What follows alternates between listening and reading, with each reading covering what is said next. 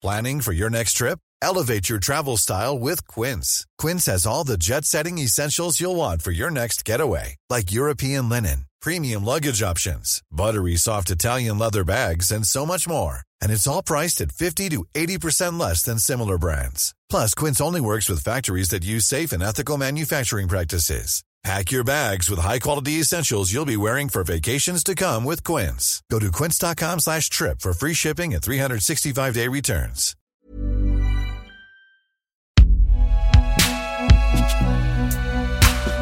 Une production Binge Audio.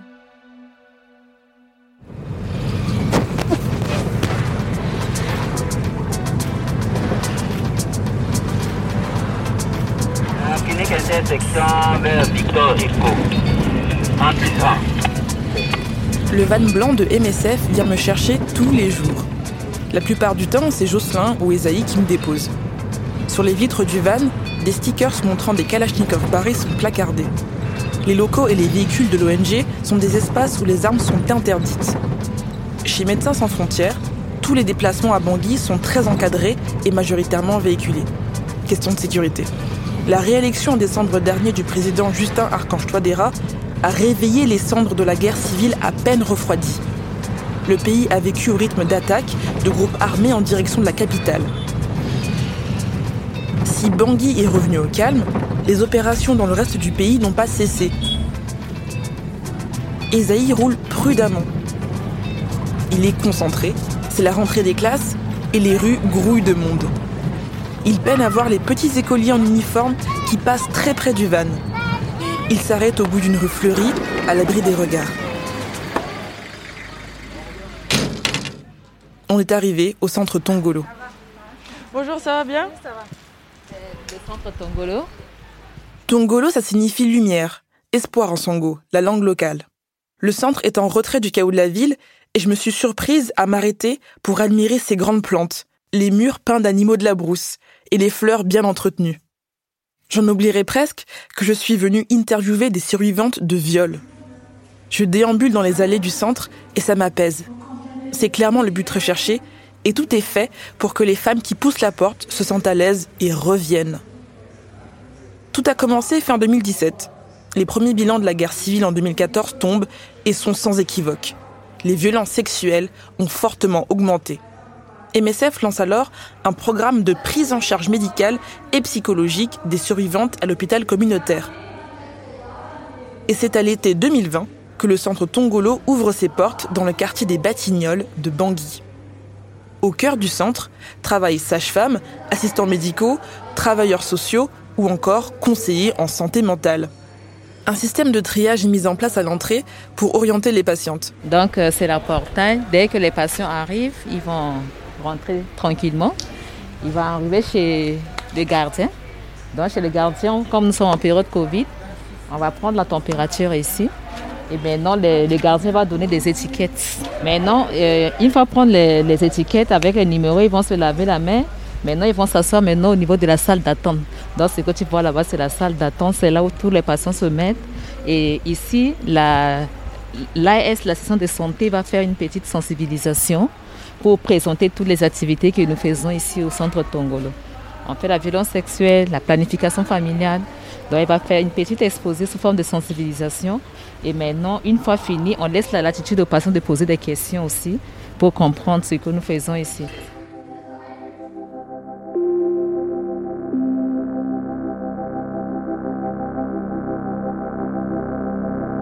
Les violences sexuelles nécessitent en premier lieu une médecine d'urgence. Au centre, les sages-femmes procurent aux femmes des ressources vitales pour éviter MST ou grossesse non désirée. Alors j'ai toqué à la porte d'Eugénie, une sage-femme chez Tongolo. Et les sages-femmes ici sont facilement repérables. Elles portent toutes des blouses médicales roses. Là, c'est le lit, le lit d'examen. On a le lit d'examen. Une fois fini avec la patiente, quand elle vient, on finit de prendre tous les récits et autres. Quand on va devoir l'examiner.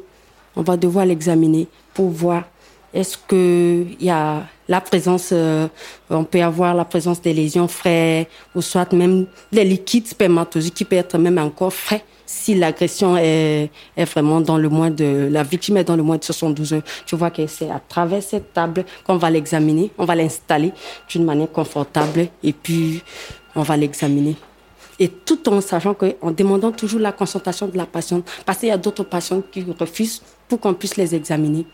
Et ça, c'est leur droit. On ne peut pas les empêcher. Oui. Et euh, ici, si on continue? Oui, ça, c'est notre petite. Euh, ça, c'est notre petite armoire. Quand je vais devoir l'ouvrir, je peux regarder, Estelle. Ça, on a les Alors, c'est euh, la caverne d'Ali Baba. Oui. ça, c'est notre petite armoire. C'est l'armoire de proximité. Ça, c'est le pilule de lendemain, le Norlevo, pour éviter pour tous les patients qui, viennent et qui sont dans les délais de, de 132 à 120 heures. On leur donne ce, ce, pilule pour que ça, ça pourrait éviter une éventuelle grossesse qui pourrait lier au viol. Si ça, c'est le certiazone qu'on a dans le service. C'est juste pour les traitements des IST et associé avec l'azithromycine et le tinidazole qu'on a ici on associe ça, on fait leur association pour traiter les IST, les gonococci et syphilis. Et nous avons aussi la prophylaxie euh, pour euh, les adultes. Ça, c'est le PEP. Pour ceux qui viennent dans les moins 72 heures, on les donne ces molécules. Comme ça, ça leur permet euh, de, faire une prise en charge, une prévention pour éviter une éventuelle VIH-Sida après le test de trois mois. Tout ça, c'est pour les mineurs. On a les poupées anatomiques, ça, c'est pour les filles. Ça, ça permet d'attirer les filles. Et à travers ça, c'est une méthode très facile pour euh, faciliter aussi la consultation. Parce que quand la personne, quand tu lui demandes euh, de quelle partie du corps tu as été touché, tu soit tu as été agressé ou la personne a pris, il te dit que oui. Si tu prends le poupée anatomique garçon, il te montre oui, effectivement c'est ça, ça le truc là. Et souvent quand les Donc là vous, êtes en train de désigner le, pénis de la le pénis de l'avant. Et la personne beaucoup plus il se dit ça c'est le pipi. Ça, ils appellent ça les pipis où ça, tes pipi, il dit que voilà, la personne a pris son pipi et il a mis ça. S'il te met, il dit qu'il a mis, il a mis où, il te dit que voilà, il a mis ça dans la bouche. Parfois, c'est dans la bouche. Ou ça, il te dit comme ça. Ou ça, au devant. S'il te dit devant, te dit tu sais que oui, ça, c'est au niveau vaginal. S'il te montre arrière, tu sais que ça, c'est au niveau anal que la pénétration a eu lieu. Splendide à 29 ans. Elle a aussi pu bénéficier des soins au centre Tongolo. Au total, plus de 2000 personnes ont été prises en charge par le centre en 2020. Splendide a subi une agression sexuelle le soir du Nouvel An, quelques jours après le résultat des élections présidentielles. L'armée centrafricaine affronte les milices armées dans le pays pendant plusieurs semaines. Pendant cette même période, entre décembre 2020 et février 2021, on constate au centre Tongolo une multiplication des consultations pour violences sexuelles. Quand je la retrouve, elle est assise à l'ombre, au frais, dans l'espace d'attente du centre. Elle a accepté de me rencontrer et de me raconter son histoire. On s'isole dans la salle de réunion. Après des études de gestion des entreprises, elle était à la recherche d'un emploi. Mais en début d'année, sa vie a basculé. C'est sa meilleure amie qui a remarqué son changement soudain de comportement.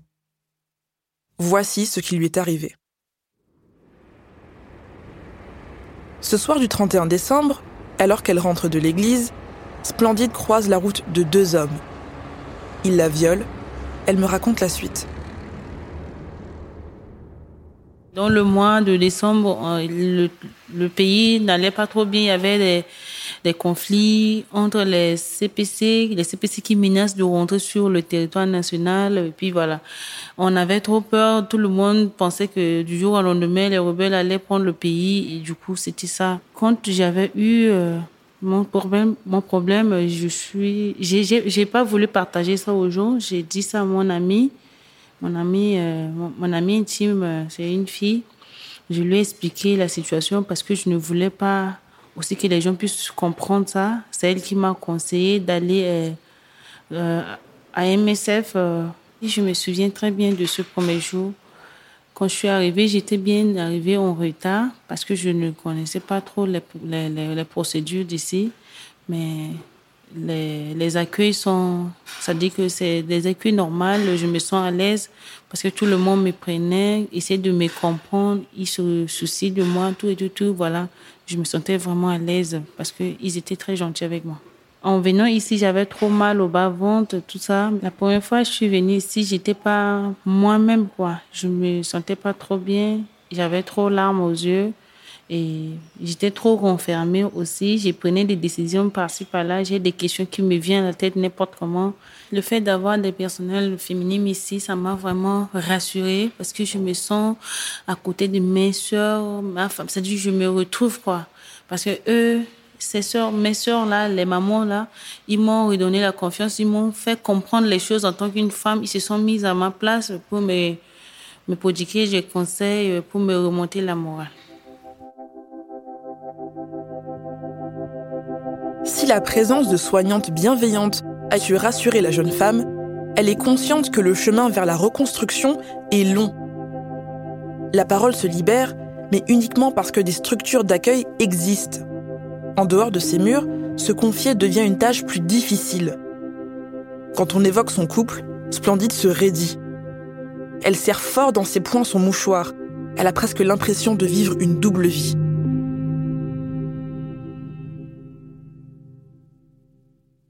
Ma situation amoureuse maintenant est basée sur le mensonge. Ça, je ne dis pas le contraire parce que je ne voulais pas que mon, mon conjoint le sache.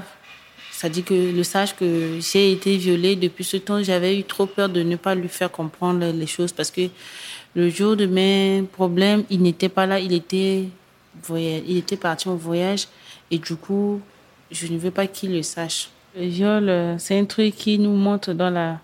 Ça dit que ça tourne la tête, quoi quand tu réfléchis à ça, que si une personne pour te soutenir, c'est-à-dire quand tu dors, c'est comme si tu revives les, événements qui t'est passé. Et c'est frustrant, ça fait mal, ça coule les larmes, ça torture. À moi-même, je supportais pas trop ça. J'avais trop mal. Je décidais, je prenais des décisions qui étaient trop dures. Moi-même, j'étais vraiment trop dur à moi-même. Ma femme m'a aidé à me reconstruire, tout juste parce que je partais trop à l'église. J'écoutais le prêtre, quand il prêche les, bonnes paroles, il prend des exemples et souvent les exemples tombent sur moi et ça me redonne l'espoir. Et du coup, j'ai repris la, j'ai repris le contrôle de moi, quoi. Splendide a eu accès à des séances avec un conseiller en santé mentale en plus de sa prise en charge médicale. Les conseillers en santé mentale ne sont pas des psys. Celles que j'ai eu l'occasion de rencontrer ont des parcours tournés davantage vers le social. Je pars donc en direction de l'hôpital communautaire, proche de l'axe principal de la ville, pour discuter avec Abigail, une conseillère en santé mentale chez MSF. Je la retrouve à l'étage du service maternité de l'hôpital. J'ai du mal à la suivre parmi tous ces vestons blancs floqués MSF. Dans les couloirs, une mosaïque de messages motivants sont affichés à destination des survivantes qui la consultent. on va les considérer pour lui donner des, appuis. Et là, sur le mur, il y a plusieurs petites feuilles qui sont, euh, euh, enfin, qui sont accrochées au mur où il dit la maladie mentale n'est pas une vraie maladie. Faux, les maladies mentales ne sont pas moins importantes que d'autres maladies. Pourtant, la compassion est souvent refusée aux personnes en souffrance psychique. Euh, idée reçue, il faut se bouger pour guérir d'une dépression. Faux. La dépression est la première cause de suicide en France. Il s'agit d'une maladie qui handicape sévèrement les personnes touchées et se traduit par une perte de morale, manque d'énergie et d'une baisse d'activité durant des mois, voire même parfois des années. Abigail se souvient d'un cas précis d'une survivante qui ne parlait toujours pas au bout de cinq séances. Elle souffrait d'insomnie et elle a dû faire appel à ses proches pour l'aider à s'ouvrir. J'ai eu à reçu une patiente âgée de 22 ans. Elle a subi un cas de violence sexuelle par le groupe armé ici à Bangui. Et cette personne n'arrive pas à expliquer son cas à la famille. Elle a gardé ça pour elle-même et elle a commencé à faire des réactions qui, euh, on peut dire, anormales face à sa famille. On avait travaillé avec euh, cette fille-là, je crois, l'évolution de, de, la prise en charge, je crois, on a fait cinq à six séances de, de, prise en charge psychologique euh, à la fille. Elle voulait même pas venir au rendez-vous, mais c'est sa maman qui l'a poussée de venir. Et en venant, elle a pris euh, les médicaments en surdose pour qu'il puisse arriver ici et ça va lui entraîner dans les sommeils et elle va plus parler. C'est ce qu'elle a préparé dans sa tête de venir. Et malheureusement pour elle, en arrivant, il n'a pas eu le sommeil. On s'est causé. Elle était vraiment mécontente. Et j'ai essayé de lui dire, de lui demander la personne à laquelle elle se sent libre de parler avec elle, peut-être dans la famille ou bien parmi ses collègues ou ses amis. Elle m'a dit son ami. Et l'ami avait accepté de l'accompagner ici. Mais le jour de, rendez-vous, son ami n'était pas disponible. Et du coup, il commençait à avoir des idées que peut-être son ami va euh, va la juger, qu'elle n'était pas de bonne fille, tout ça. Elle a commencé à faire des hypothèses. Et on a essayé de contacter l'ami, on n'arrive pas, on n'arrive pas. Elle m'a donné le numéro de, copain de son ami. J'ai essayé de contacter le copain, ça marche, ça a marché et l'ami était venu. Il était soulagé de voir son ami. On a essayé de parler ensemble. On fait une séance groupale avec son ami. On arrive, euh, on a essayé d'expliquer ce qui c'est la violence sexuelle, que ce n'est pas du gré de la personne, c'est ce qui arrive, c'est un choc. Et elle a essayé de parler à sa maman. Et on nous a donné rendez-vous de venir si, pour évaluer si, en, partageant ce fait-là, quel est son état après le, partage. Elle était revenue, elle a dit ça va, sa maman, elle a dit pourquoi elle n'a pas parlé de ça il y a longtemps? Et elle, elle souffre de ça il y a longtemps, pourquoi? Et pour elle, elle pensait qu'en parlant de ça, les gens vont se moquer d'elle, les gens vont la juger, tout ça, mais malheureusement, ce n'était pas le cas et elles se sont soulagées dans cet état. Le fait que sa maman, son ami euh, sont avec elle. Oui et elle, commence à se sentir euh, soulagée. En sortant de l'interview, je relis les affiches collées au mur du couloir d'Abigail. La maladie mentale n'est pas une vraie maladie. Faux, les maladies mentales ne sont pas moins importantes que d'autres maladies. Pourtant, la compassion est souvent refusée aux personnes en souffrance psychique. Euh, idée reçue, il faut se bouger pour guérir d'une dépression. Faux. Il s'agit d'une maladie qui handicape sévèrement les personnes touchées et se traduit par une perte de morale, manque d'énergie et d'une baisse d'activité durant des mois, voire même parfois des années. Il y a les mêmes affiches au centre Tongolo. Elles visent à sensibiliser, mais servent aussi à donner du courage à ceux qui les lisent. Dans le couloir de l'hôpital que je traverse, je croise une quarantaine de personnes assises, qui attendent patiemment leur tour. Les masques sur leur visage accentuent encore plus le regard fatigué le genre de regard que saisissent en photo les reporters de guerre. Je ne peux pas m'empêcher de me demander comment faire pour réclamer justice et comment arriver à se reconstruire. Tout ça, je vous le dis dans le prochain épisode.